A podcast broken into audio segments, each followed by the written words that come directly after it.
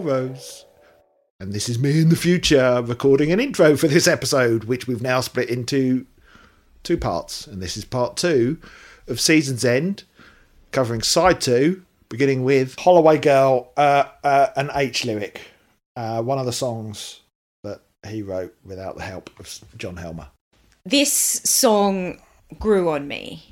Like at first, at first I didn't love it, but weirdly, and I think I remember even saying to you, I don't think I like it.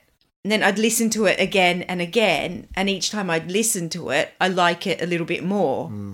Yeah, I think it's another one where it's more about the music. It showcases the music and the other band members and their skills and talents. This is actually, what am I saying? So I started off thinking I didn't like it. There's two songs on the album that gave me earworms. One was Easter, and this is the other one. I'd have it playing all through the night. Which was the bit? Oh, one day freedom will unlock your door. Be who you were before. That bit would just play in my head all day and all night. So, uh, yeah, meaning, it sound. I, I mean, I'm guessing it's about a true story or something that happened. Someone who uh, is falsely imprisoned for a crime they didn't commit or something like that. And More or it's less. like the song, through the song, H is trying to give her hope that justice will prevail. Well, it, it's the title refers to Holloway Women's Prison, Oh. and it's oh. H. I think he saw a documentary where he realised that a lot of the women that were locked up there should have been receiving psychiatric treatment, oh, not, Oh, not imprisonment. Ah. Uh, and as he said, they were victims of an underfunded society, which would lock up the desperate rather than tend to their troubled minds. So that's that's Ah, what it's about.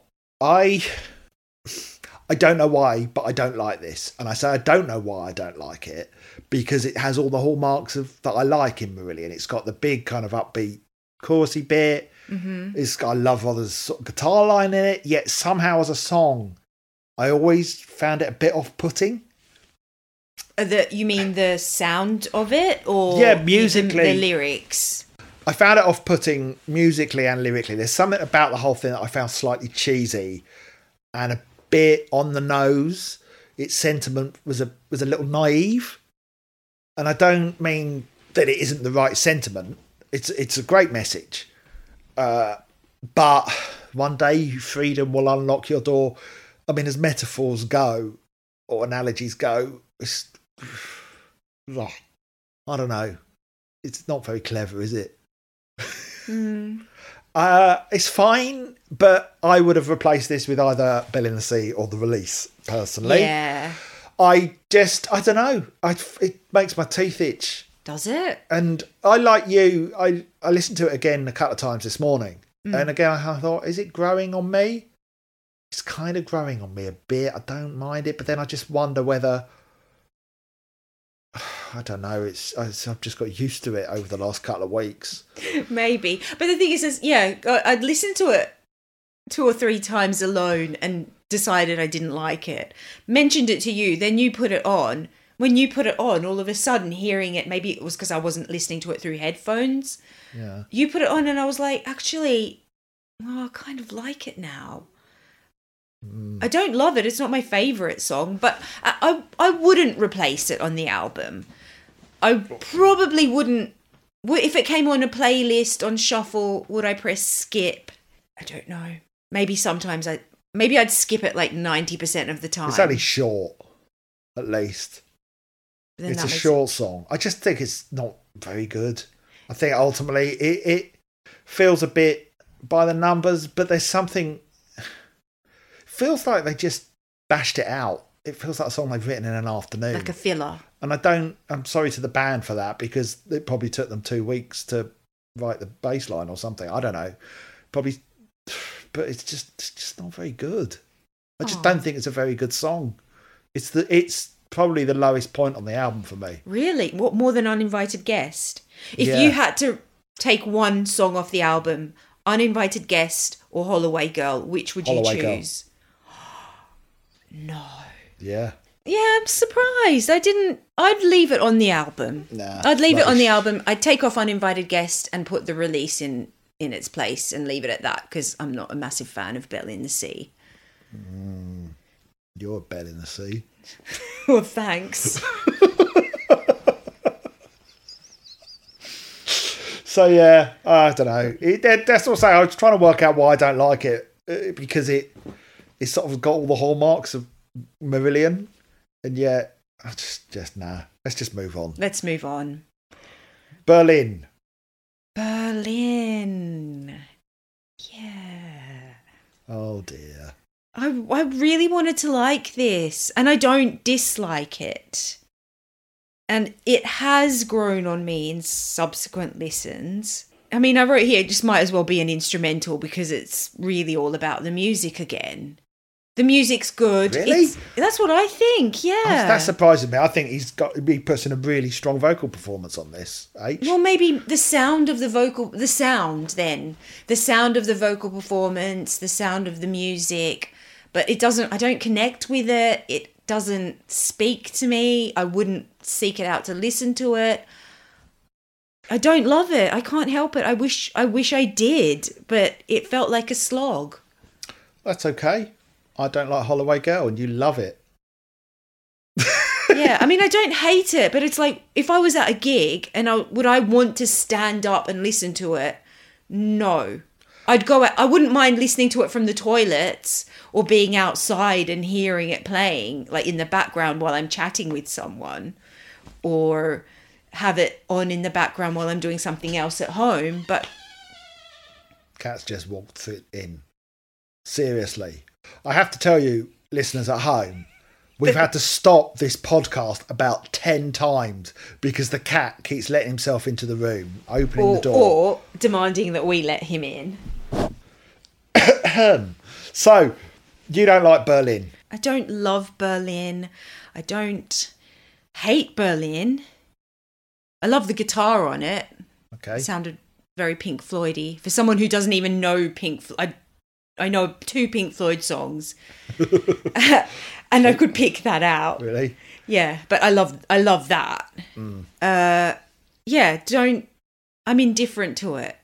Oh, that's a really horrible thing to say about something. Well, I said I agreed that Uninvited Guest was mediocre. So, that's pretty damning. okay, it's better than uninvited guest. Oh, really? Good. Okay.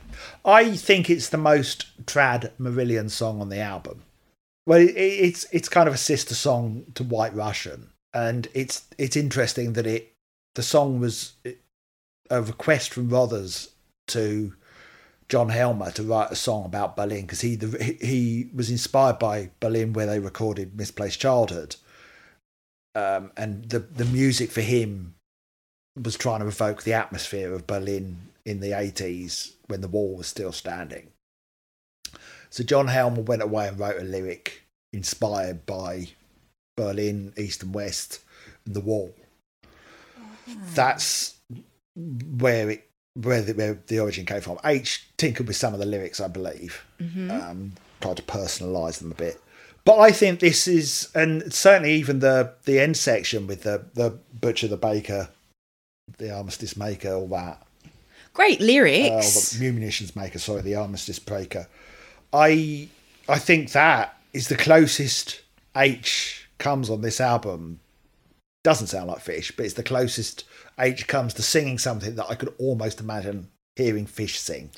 yes, I could so imagine Fish writing those Yeah. lyrics. It's the one song on the album, not only writing but singing. I could. It's the one song that I could imagine Fish singing. yeah. It's the only time. Hmm. Okay, that's So I think it's That's it's it's almost a, a here you go to the, the existing fans. and I'm like, no thanks. Yeah. Is this what you want? Is this it? I'm like, no, I'll just I'll keep your Yeah. new stuff. I don't know. I think it's a great song. I don't.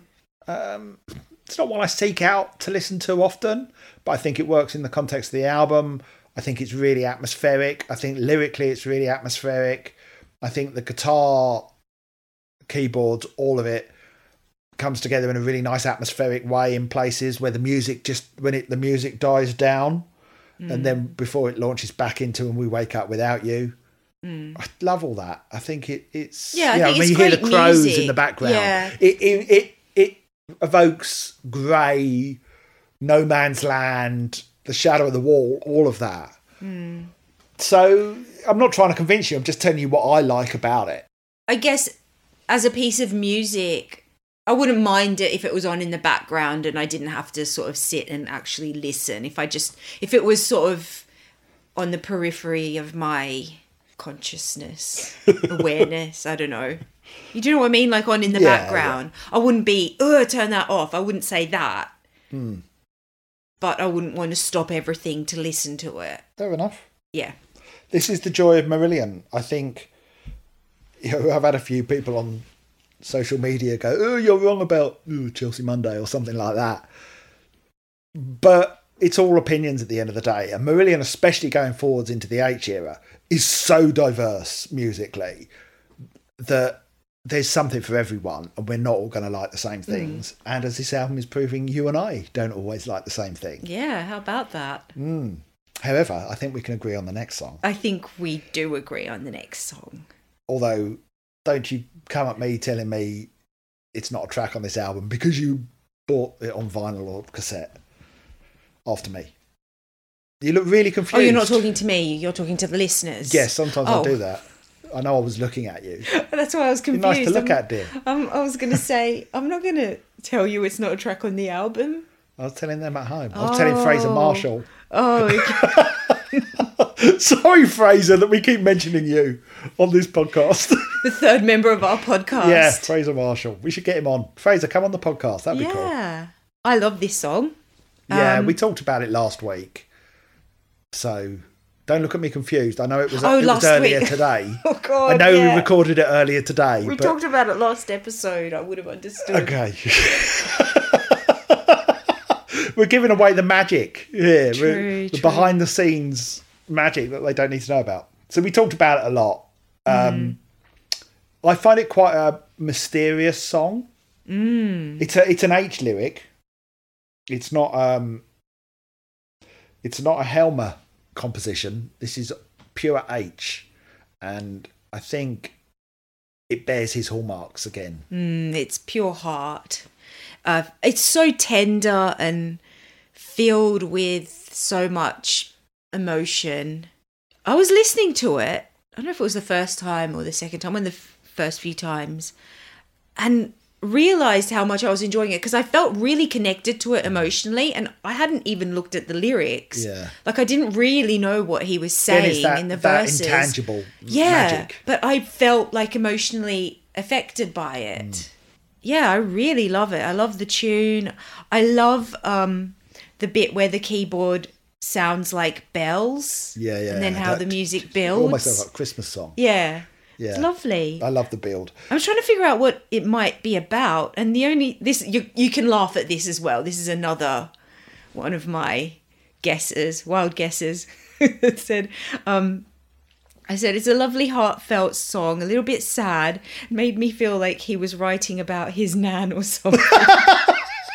Who ran a fun fair? No, the fun. No, no, his nan did not run a fun fair. It's too tender for that. Okay. I don't think it's about his nan. I know. I didn't actually.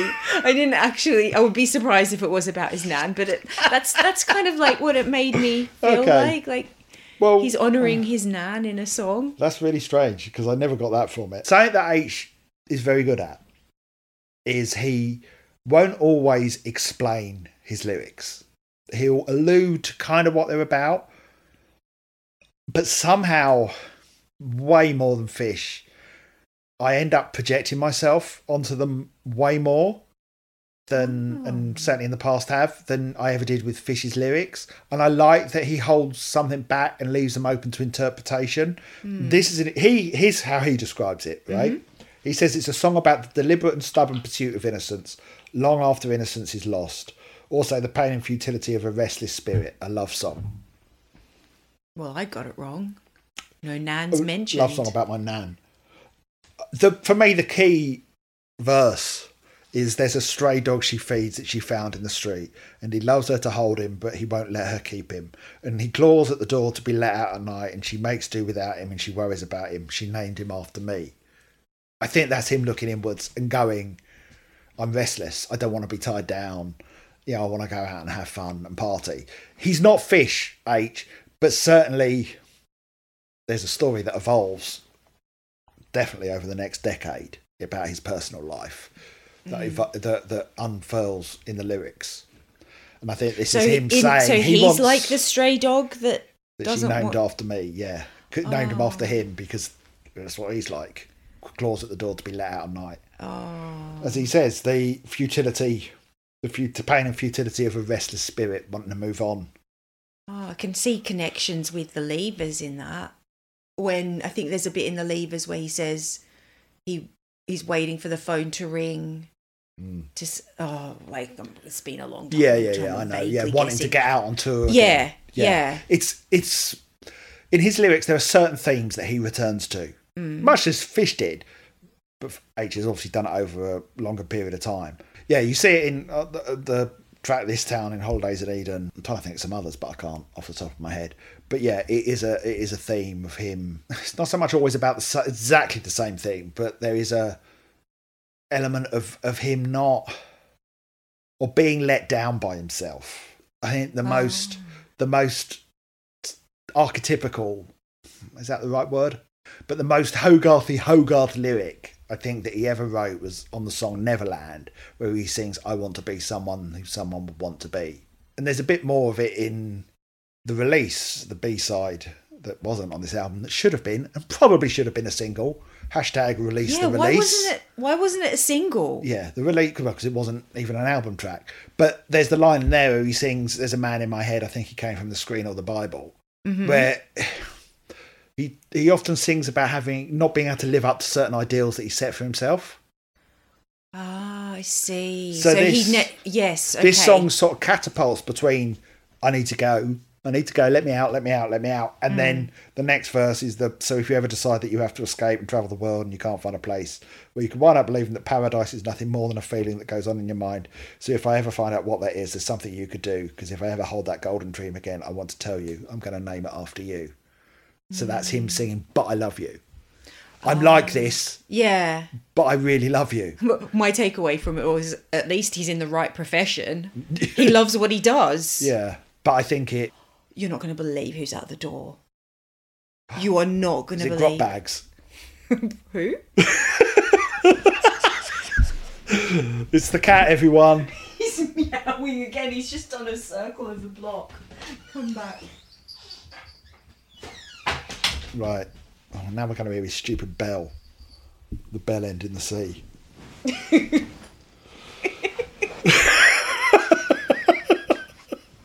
yeah, I think that's a recurring theme for H. This this ideal that he has. If you can hear jangling in the background, we haven't gone mad. We're not playing sleigh bells. We've let the cat in, and he's pacing around. That's that's the bell he has on his neck to stop him from killing birds, Which doesn't work. which doesn't work. he's too curious. He wants to know what we're doing, doesn't he? Well, he's sniffing the floor, so he's not really showing any interest in us. No. He wants to be centre of attention. So after me, Yes. love it. Love it. Absolutely line, love, love it. Love it. Love the lyrics. Yeah. Love his vocals. Love the music. everything about it.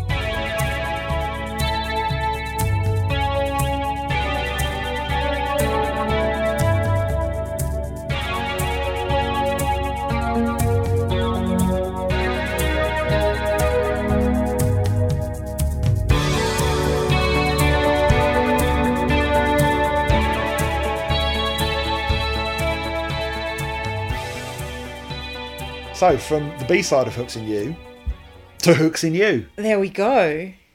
a song that, as we established, that H basically had to bully the band into playing, and that Mark Kelly says they spent longer debating whether it should be on the album than they did writing it. Oh dear. So they were obviously aware, Yeah. but I think the record company heard it and went, "That's a hit, boys." So, do you think this should have been on the album?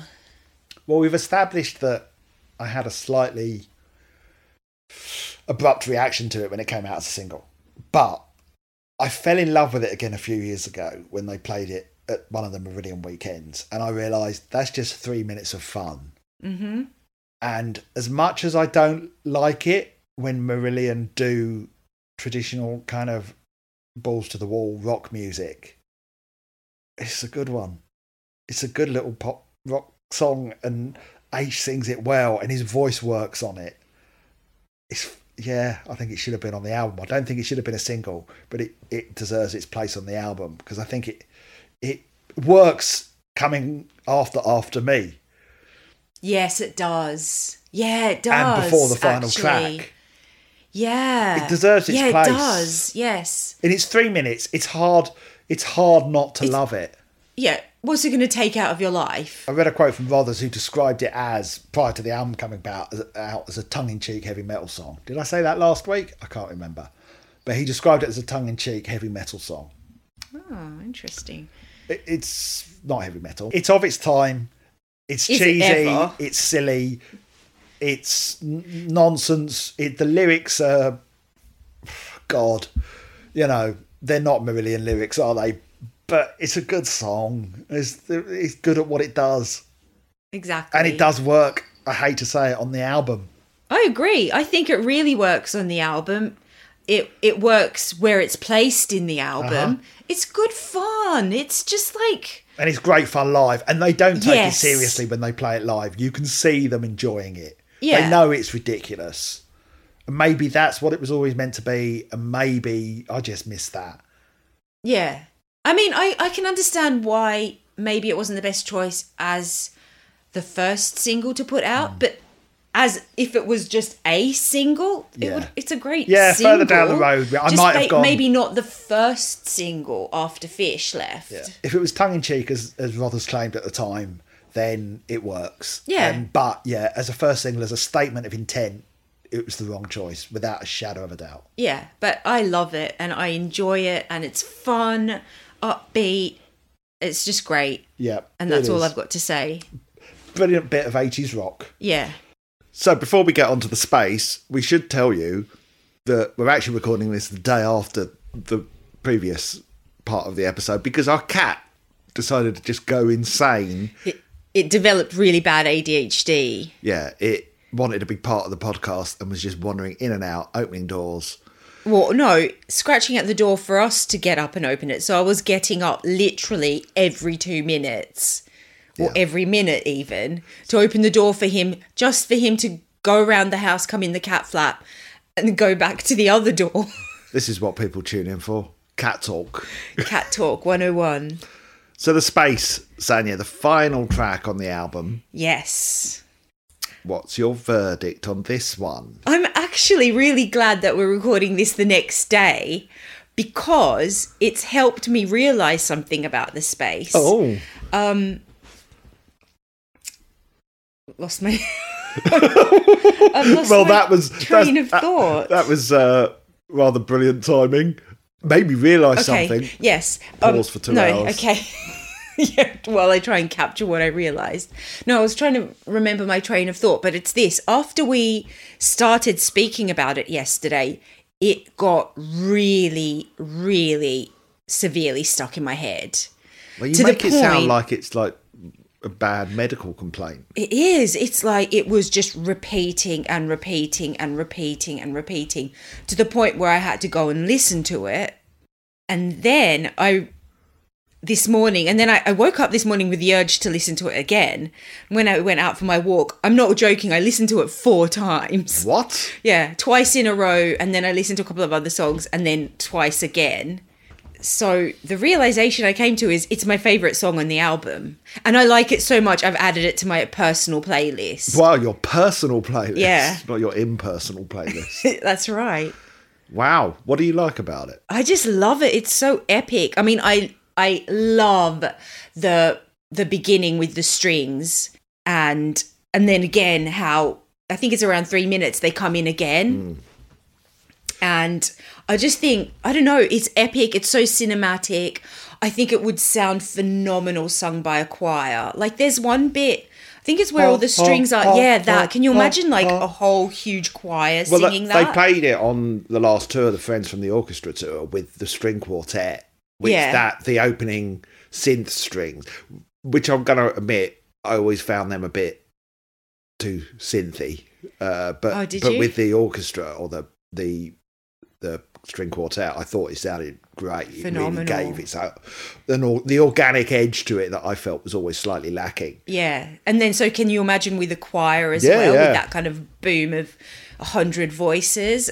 Oh, it would just be It's really different to anything they've done, isn't it? Yeah, well? it is. But it still sounds Marillion-y. yes. Oh, it's it's kind of a classic Marillion sound. I don't think it. Mm. I think it's unique to them. Mm. This kind of sound. Um, but yeah, love it. Absolutely love it. My only reservation with it is again, it comes back to those synth strings. Is it just production wise sounds very 80s to me? Really? Uh, And I think they've done better songs since. I had a mate, same mate actually, who I first listened to the album with in Burger King. He loved it. He didn't like. He wasn't a Marillion fan at all. He was into like Sepultura and Anthrax and bands, you know, Oh, Brazilian wow. thrash bands. But he really liked the space, which I always found bizarre. Yeah, I, I, I like it. I don't love it. I'll be honest. wow. How can you not love it? I, I love. I particularly love the ending. I like how different it sounds. I know that's a weird thing, but it sort of sounds different without, while still sort of remaining in their kind of wheelhouse of what they do. Yeah. But I think it's a great ending to the album. Yes. Oh, it's what a song to include on on that first H album. Hmm. I think that's a, it's a really strong start. It apparently wrecks his voice when he, they do it live. Does it? Yeah, he has to. The, he, he says that it tends to be one of the ones that sort of strains his voice. um, that he has to do a lot of up and down and Yeah. Okay. My parts. It's yeah, hard, hard to sing. Oh, I love his um his his hippie sentiments in the end as well with everybody in the whole of the Well, what do you think it's about? Oh, oh um Because for me, because this Hey, is a so- this is an H uh, lyric because it existed as a uh, previously it existed as a How We Live demo, um, which Colin Woore from How We Live is now credited on it. He wasn't credited on on initial pressings of the album, but um, it's an H original. But I think it's a very H lyric. It's kind of ambiguous. I don't know totally what it's about. I have theories. Okay. My theory was possibly Okay, so there's my joke theory. Oh God! Is it about a nan owning a a fun fair? Someone's nan owns a inherits a fun fair. My joke no, my joke theory is that it's about an astronaut or a mountain climber looking back at Earth. Mm-hmm. And my less my more serious theory is is it about someone at the heights of fame or worldly success and how that can make you a bit blind to the effect you're having on others or is it about narcissism like a narcissistic person that's not that's a bit sort of just like living their life and not thinking about the effects that they have on others. But why I thought about fame is because it's it sounds quite lonely. You're up in the space with um, a billion miles of darkness around you. Well, I of my like- theory There's is a feeling of isolation in there. my theory's close to that. The key line, and this is the only time I've ever seen H explain it because there's a lot of Hogarth era songs where he's responsible for the lyrics, where he he remains ambiguous about what the songs are really about and what their inspiration is. Oh, which I find interesting because, as I said earlier or yesterday, prior to the cat going insane, that I relate more to a lot of his lyrics, and maybe that's because I don't know. it's kind of like when you read a book, you sometimes feel more connected to it than a film because you're creating the images in your head. Each character you're painting with your imagination rather than it being given to you. You so having yourself you project yourself onto it. So maybe having an um, ambiguous meaning to such a like it's still a very visually evocative song like it does spark imagination it's descriptive Yeah, well, the the key line that I have heard him explain is the um, unable to miss like the man in the tram crashing your car in Amsterdam. He did it without knowing, didn't feel a thing. He just wrecked it and kept going. Yeah. Now that was uh, um, something that you witnessed literally in Amsterdam, which was a tram smashed into the side of the car, and the driver didn't even notice, and it dragged this car along Oh, behind wow. it. Uh, and Hogarth says that sometimes he's felt like the tram, sometimes he's felt like the car. So, ex- which I absolutely love, and that for me, Yeah. as much as anything, is is is the core of why I love his lyrics because it's a really, really simple analogy or metaphor. That, Well, we can all relate You can it. relate to it. So, extrapolating from that, I kind of think it's a song about someone's actions hurting others. Yeah, but they're unaware of it. Yeah. And I mean, the only reason I sort of said, is it about someone who's reached the Well, heights of fame and hmm. worldly success is because it started off with on top of the world, like a flag on a mountain. Well, I think it, But, I, I I, mean, I- think it, he is aware, or at least becomes aware, because it starts off on top of the world like a flag on a mountain, feeling so high, you you can feel so alone, unable to breathe at the height that you flew, staring at, on clouds with no view from below. But later it goes, everything about you so perfectly restrained. Oh, I love that outside." line. Yeah, I lined. Don't- Okay. but everything inside you bites you. Yes, I love that. Like, oh my god, isn't that great lyric. This is why. This is why when I say I pure wish he'd, poetry. Mm. he'd written more on the album because he's bloody great when he's really pouring himself into songs. Yeah. Well, I'm not going to talk about Holidays in Eden yet. We will, but this is why I think he's a really, really underrated lyricist because he he can say a lot without saying much at all. There's a real economy with the words just well placed. Whereas Fish would, and it's not a criticism of Fish, it's just different style. Fish would would kind of batter the listener with words. Certainly in the first two Marillion albums, whereas H holds back. Um, And yet manages to reach the core yeah. of what he means so perfectly. So I think it's that. I think I think it's and sort of saying everyone's like this. We're all you know we've all got the same sh- shit going on inside us, and we're all Yeah. alone to some degree, and our actions can isolate us from others. yeah. The space around the stars is Yeah. something that you know. Yeah, it's not an astronaut. No, I don't think it's quite as literal as that. No, but I love that th- those lines. Everything about you so perfectly restrained. Everything inside you bites you. That really stood out to me. Yeah. I love I love the way the music kicks back in after that as well. Bites you.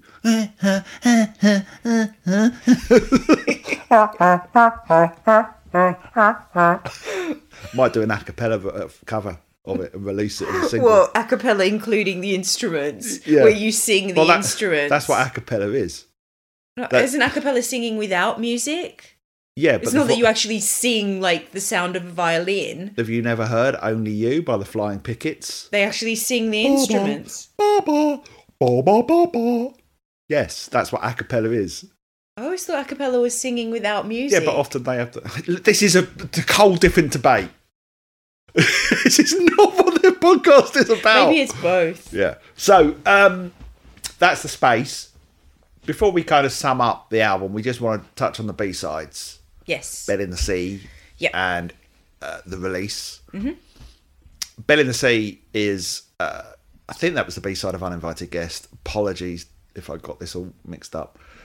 I think the release was the B side of Easter. "Bell in the Sea" is our first Death and Water song of the H era.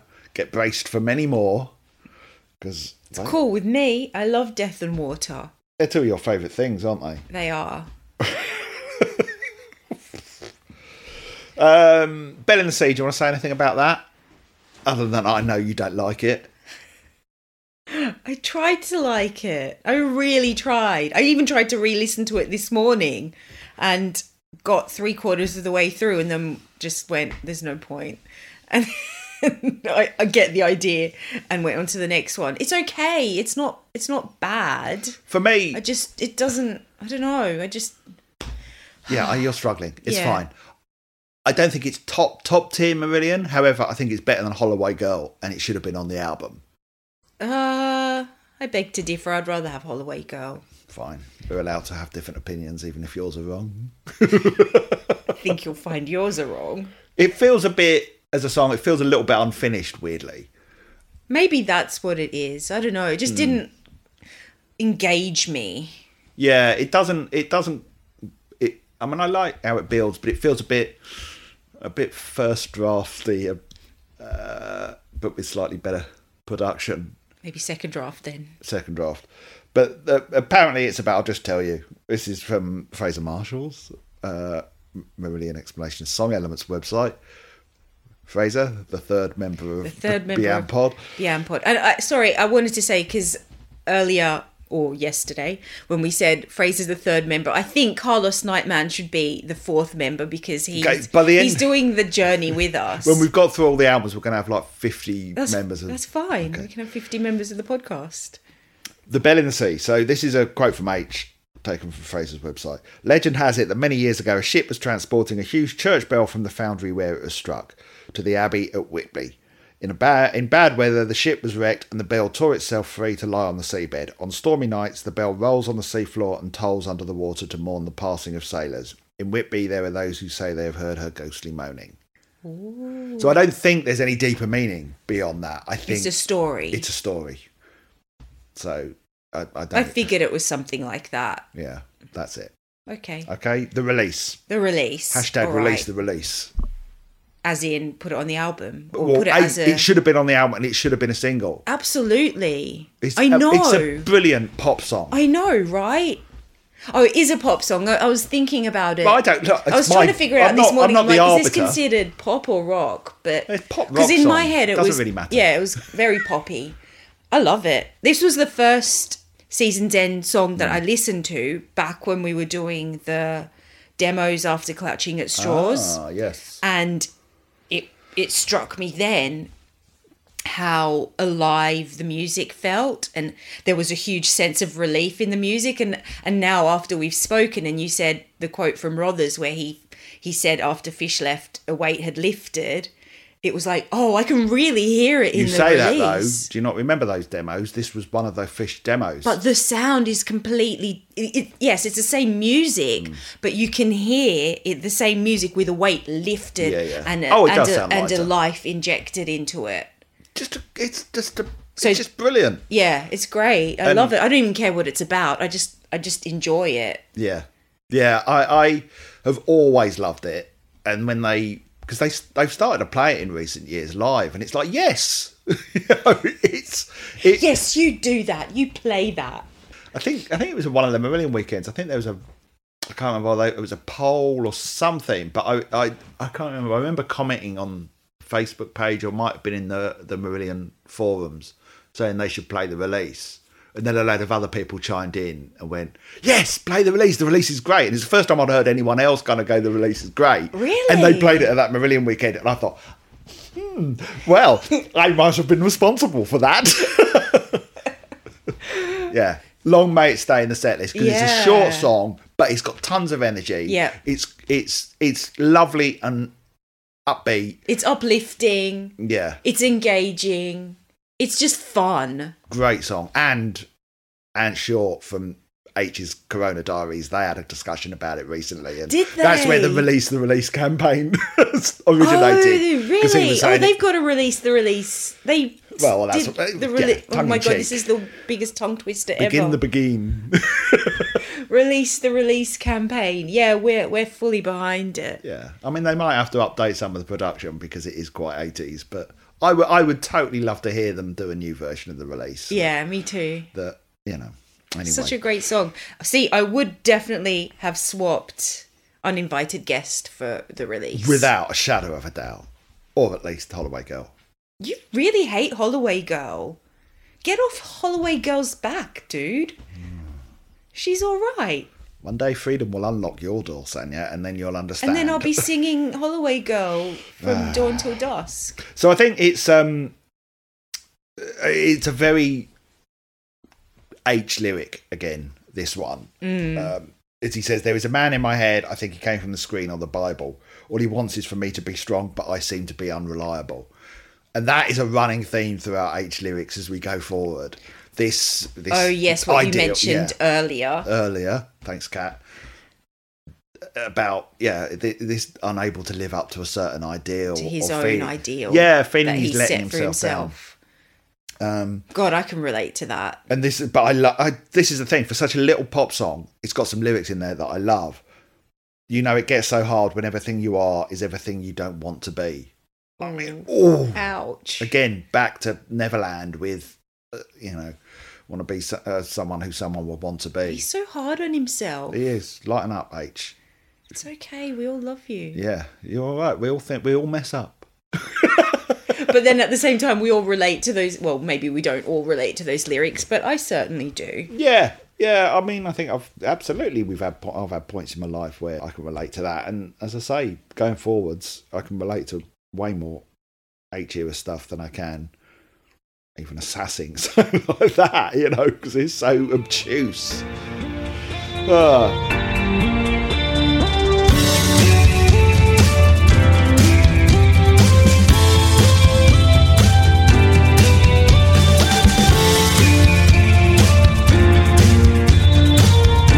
So, uh, we kind of wanted to do a summing up, but we've got some comments Yes. from listeners. So we're going to do listeners' letters. Okay. Should we do a jingle? Listeners' letters, Listeners, letters. letters, Letters from the listeners. Hmm. at you, giving you their opinions. So we wanted. Uh, I asked on Twitter at BeAnPod and Facebook at BeAnPod uh, what people's first impressions of H were, and this wasn't um, some clickbaity attempt at trying to get audience interaction. I genuinely wanted to know because I had such a complex reaction to to H joining the band, and when we'll we'll sum up in a minute, but because there's still a bit more I've got to say about that. Uh, but um, but I just wanted to know how other people felt, and I know some people, of course, just chucked in the band altogether, and uh, some people from our comments chucked into the band altogether and then seemed to slightly regret it and rediscover them later on, such as Mr. Mark Paling Yes. who emailed us from jury service where he was bored apparently um, i'm not going to read it all out because it's foul mouthed but suffice to say he wasn't a fan and apparently binned the album when he heard it I'd like. Uh, I like how he supported them. He bought. He bought the album and everything. and it was just like not bin. yeah this isn't fish but uh, i know for a fact that mr mark paling juror is uh, a big H era fan, so it worked out all right in the end for him. Yes. He plucked it out of the bin. Yeah. So over several on years later. over on Twitter, George Stevens said, "I was 17 and still getting over splitting up with first proper girlfriend. So lyrically, it spoke to me. Still reminds me of her. Musically, it felt a bit incommunicado part two. This is talking Wait, about talking about Hooks in You. Yes, uh, incommunicado part, part two. Not a bad thing, but not new. Of course, the elephant in the room is the far superior B side. Yes, George, get in." Uh, and a bit more about Hooks in You. He says, at the time, it felt very pop orientated. For me, the weakest track on an otherwise wonderful album. Bell in the Sea should have replaced it. Um, not Hooks in You. We've agreed. I think we've agreed that Hooks Oh in yeah, You. Yeah, no, no. I love hooks in you on the Yeah. album. At the time, I can understand perhaps how some of us felt like that. But now, looking back, no. Wait, Keep so- Hooks. Paul, Yeah, what do you prefer, hooks in you or Bell in the Sea? but uh, Hooks in You. Oh, controversial. Well, Well, it's so not. do I. It's again. This is all with going back to it now. Yeah. To Stephen Wicks said, I remember listening to Hooks in You and wondering what on earth had happened to my favourite band. Can relate. The B side after me was an improvement. Yes, Stephen, but a less than brilliant experience seeing them on the Season's End tour, followed by the debacle that is Holidays in Eden, saw me take my leave of the band for ten years. okay, wait a second. What happened on the tour? Well, here's the thing. I mean, this is what I was going to talk about at the end. Oh, I didn't okay, see you them. On the, I didn't end see them on the Seasons End tour. For some reason, it was the first Marillion tour that I didn't buy tickets for. For some reason, it's not. It's not a mystery what the reason is. Well, it is. It actually is because I like the album, uh, and I still consider myself a Marillion fan. I, I really liked the album at the time, and I listened to it a lot. But it shows you that at least in a, the live arena, Fish was where it was at for me. Even though really I hadn't seen, you know, I hadn't really got anything to compare Fish and H to. I hadn't seen H live yet, other than on top of the pops. Do you think you, on some level, maybe you were worried about being disappointed because Ah, it's going too deep. you were going it. to see Marillion, but then Fish wasn't I wanted there? to see Fish singing Fish songs, not some other guy. So was it about having someone else sing Fish songs? I think so. Yeah. Ah, okay. It was. Got I wanted that fish delivery of things like Incommunicado and Fugazi and Forgotten Right, Sons and yeah. the light. And as we know, Fish has a very distinct stage presence. He prowls the stage, Yes. whereas H, He does, as doesn't we he? know from what I saw on top of the pops, you know, shimmies around like a, I don't know, spider monkey. Shimia. She was like a spider monkey in those days. He used to climb up the, the rigging and the the speakers. Whoa, yeah, no yeah. He used to clamber all over the place. Wow. cheeky little man. It's not COVID. I accidentally inhaled some saliva when I was about to speak. Oh, the listeners want to hear that. you inhale a saliva tear. I did. So uh, yes, I didn't see them on that tour, and I didn't see them until, and, and this brings us to another comment. So John Hampstead, Yes. Mr. John John Jonathan Hampstead, uh, commented, "You'll better remember my reaction." Why is that, John? Oh, it's a bit presumptuous. Uh, but as a fan of their poppier end, Hooks in You and some of their other season's end tracks will have landed well with me. Didn't see them live with H until mid 1990. Hmm. Interesting. Well, no, it's interesting because I couldn't remember when I saw them. It was then. Oh, went 1990 together? with John. Yeah. Oh, okay. it was my mate John. Not all these comments, by the way, are from friends of ours. Although you are all friends as part of the Bian Pop family. Um, so John says, I do recall repeatedly saying I wouldn't go and see them live again, which he did say that. And he said, which was unfair and a threat I didn't follow up because, yes, he did go and see them live. Oh, But- so what happened? we saw them at Wembley Arena. Mm. Um, and it was a bit sad because they, uh, previously, the previous time I'd seen them at Wembley Arena, they'd, they'd sold out like three nights or something on the trot. This time they put a massive curtain halfway down the hall because they had to hide the fact that they hadn't sold out half the seats. Oh. So that sapped a bit of atmosphere from the show. And then on top of that, it just lacked something. And this is no, it's not a criticism of the band or H, but it was that thing that I was talking about before how he seemed tentative live and he hadn't grown into being the Marillion frontman. It didn't feel like Marillion particularly.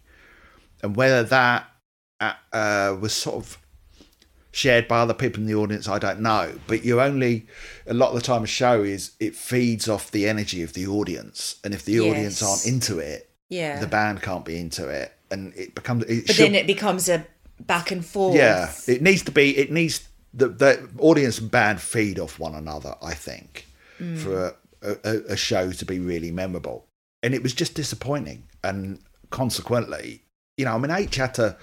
I didn't envy him the the task he had to do, which was to win over audiences night after night after night who knew the band as having a different lead singer, singing that man's songs.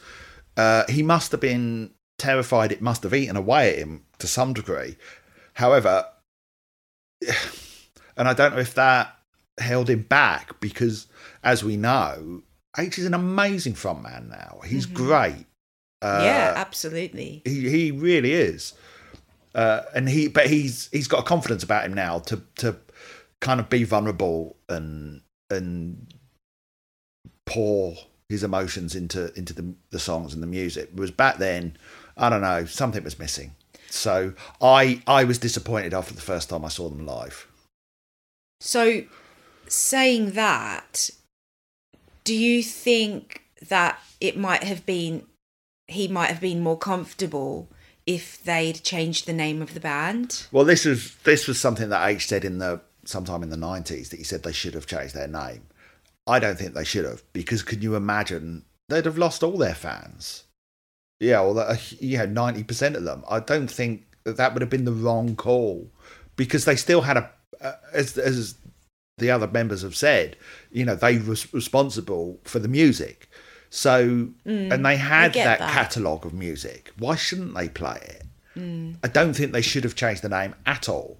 But It's without just it's such a hard thing to come into an already existing group and try and win over fans of that old group. Like But- I don't envy anyone that task. but not changing the name, I think held H back, uh, and it, it prevented him from claiming the band Yeah. and kind of claiming ownership and going, "I have every right to be here," Yeah. and uh, that's completely understandable.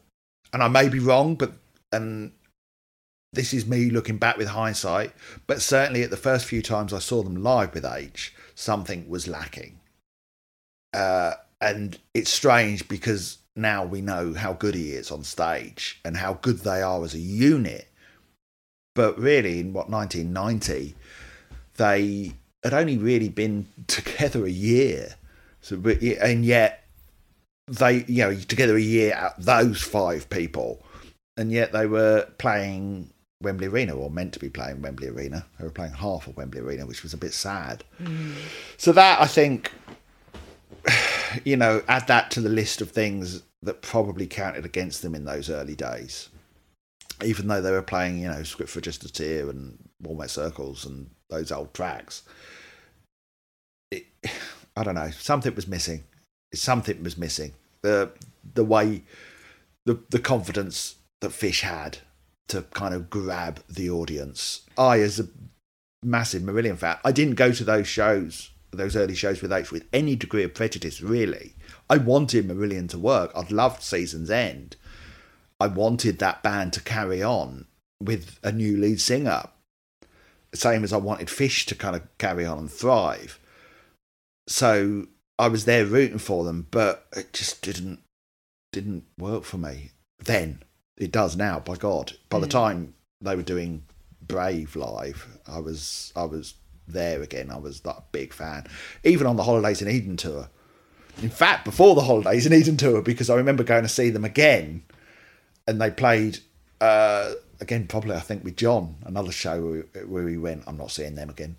Oh no. Um, but I, I remember I think this I did see them again. I think it might have been was it the Forum or as the Town and Country Club as it's called. Was it this story? I can't remember. But I saw them again because they played some tracks from Holidays in Eden before Holidays in Eden was out. So I saw them before there, and I loved the sound of the new tracks. It was No One Can and the Party, and I went, "Ooh, they sound promising." So I was excited for see Holidays in Eden, and I think I I, I saw them on that tour, and I think things had progressed in terms of them owning right. this new era. Yeah. So anyway, Alan Begg. That's not an instruction. He's that's his name. I'm not telling him to beg. I hadn't seen Marillion. Why are you giving me that look? No, I'm not. Alan Begg says, I hadn't seen Marillion live with Fish, although I was a big fan. I saw Fish at Edinburgh Queen's Hall on the 23rd of the 10th, 1989, which was immense. I then saw Marillion with H on the 4th of the 12th, 89. How does he remember these dates? I was very familiar with Season's End by then and I loved it. The Berlin Wall had just come down and we rejoiced. And he's done a little emoji there, but I can't see what it is. It's too small. Looks like it might be a rabbit. Actually, it might be a V sign. Oh. V sign.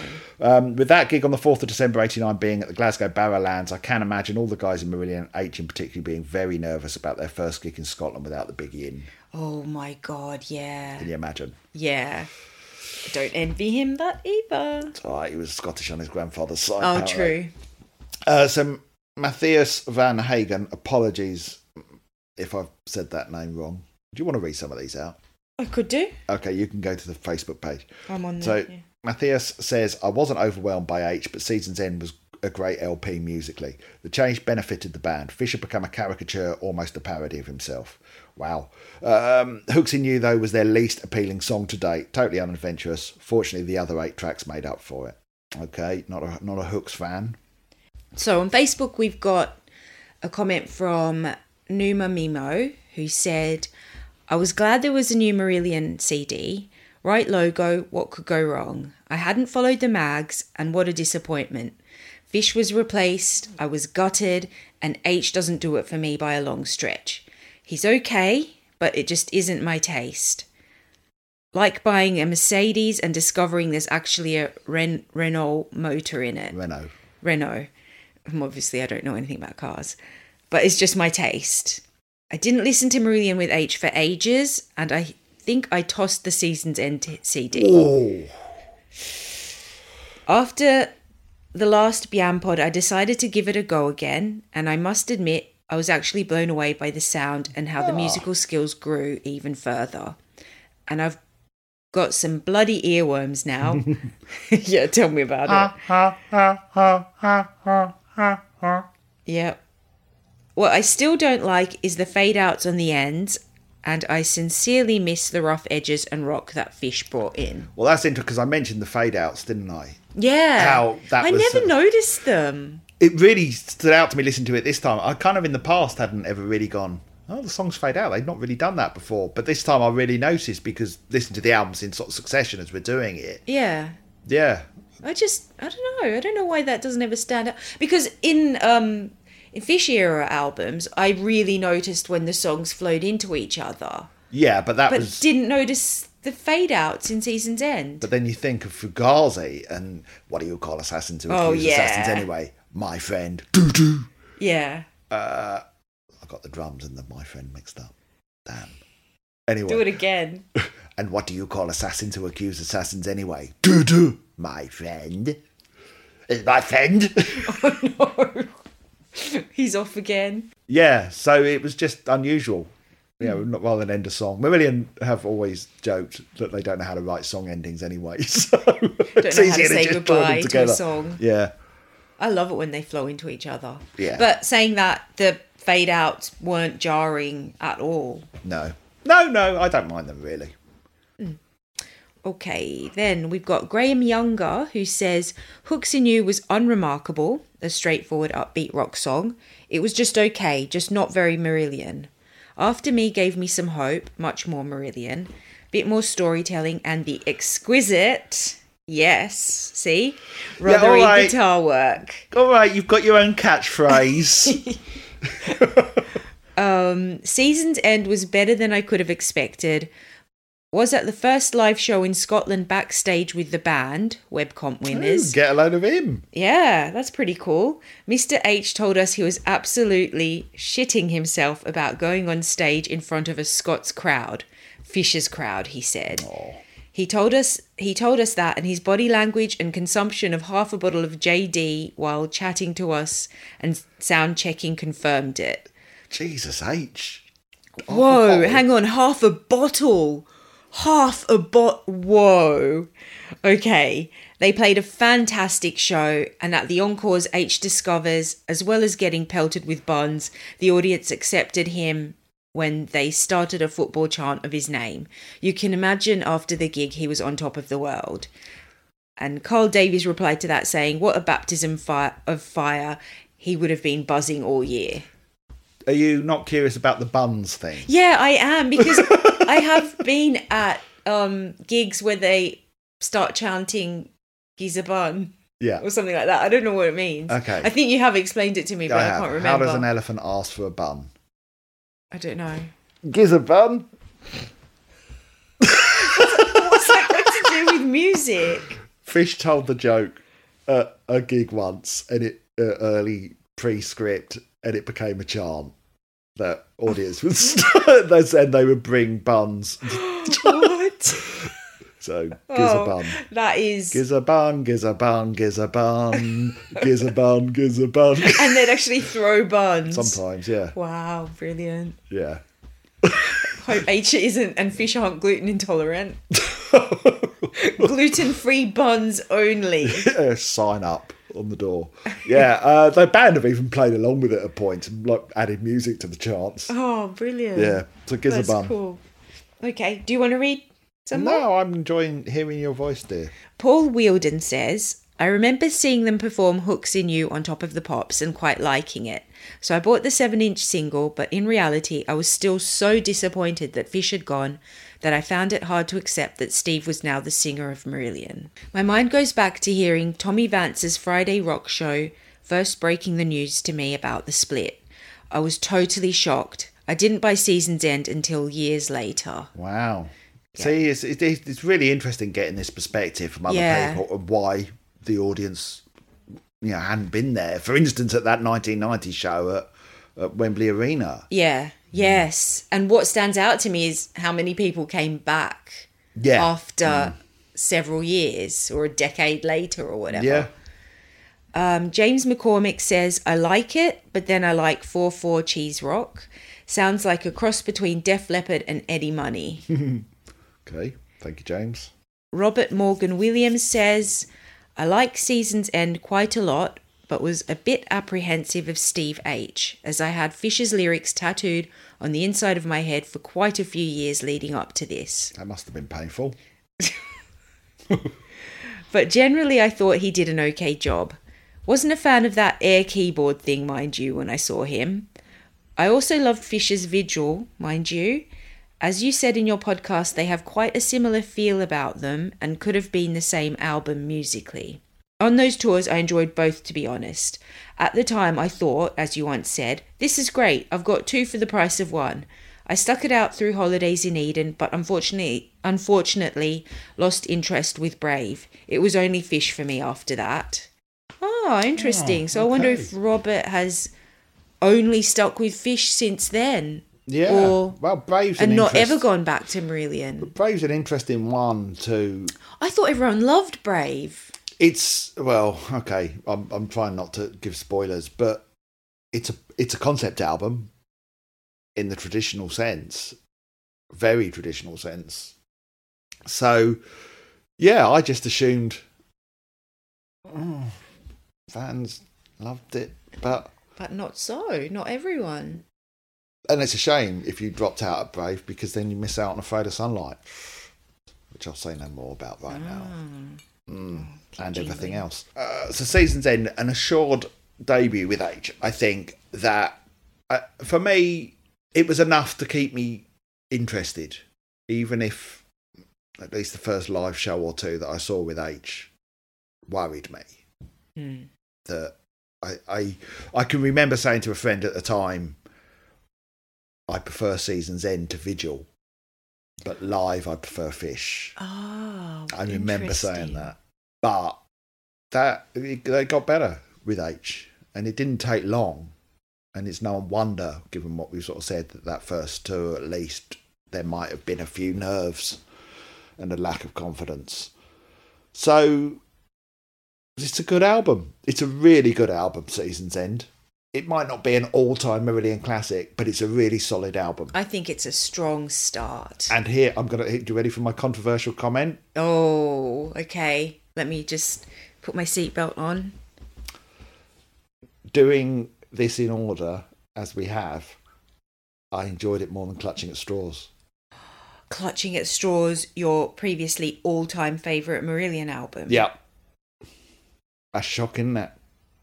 That's a huge shock. Mm-hmm. I enjoyed it more than clutching at straws.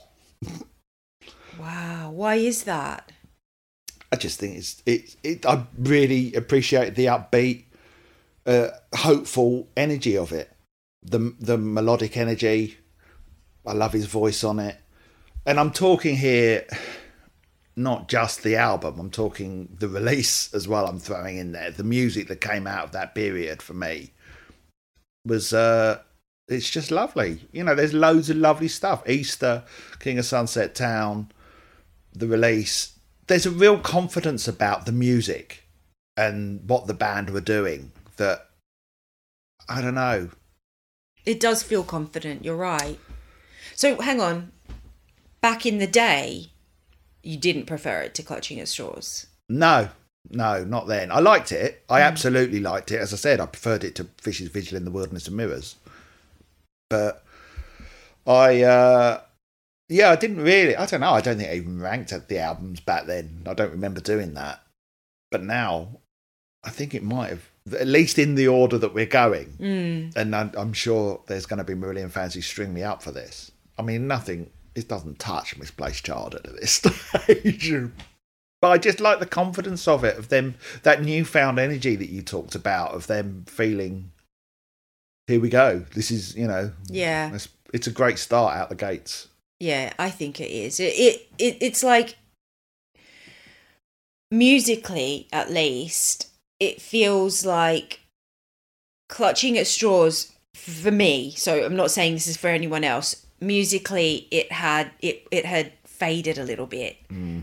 and and then listening to Seasons End straight afterwards, it's like it had had a cup of coffee or something, Yeah. and had just woken up. That's what it is. There's a real life. energy to it, isn't there? Yeah. That was lacking on clutching at straws. Yeah. They Which okay, it could be the subject matter on clutching at Yeah. straws. Yeah, it's a heaviness that it, there's a whereas there's a lightness to season's mm. end. Yeah. It's bouncy and buoyant and lots of twinkly, tinkly, tinkly keyboardy bits. Yeah. I love it. well. I think it's great. so well done, Marillion and Steve Hogarth for making a better album than Clutching at Straws. Ducks to avoid the barrage of buns. Um, so next time, I think. Well, Sanya, what do you want to do We next haven't- time? We haven't discussed this. I have no idea. What do you want to do? Do you uh, do you feel it's right that we should do Vigil in the Wilderness? I can't even say it now. Vigil in the Wilderness of Mirrors. We'll discuss it at the top of the next episode before doing Holidays go. in Eden. I mean, I'm really excited about Holidays in Eden You are, aren't you? Because you like pop. because you told me what some of the songs on there are, and I like them all. All the ones that you've mentioned. You know them already. Yeah. So, well, I yeah. don't really know them that well, but, But we're entering into territory now where you know some where I the might be familiar with some songs. Yeah. Yeah. Well, thank you all for listening to this. It's been quite a long one. It's been a long old session for us because we we recorded two yesterday and now we're doing another one today. It's probably going to be as long as an Oh episode in itself. We talk a lot. God, don't we just? So go subscribe to us at BAMPod on Twitter. Find us on Facebook at BAMPod. Send us an email, BAMPod at gmail.co.uk. Should we ask them for something for the next episode if they want us?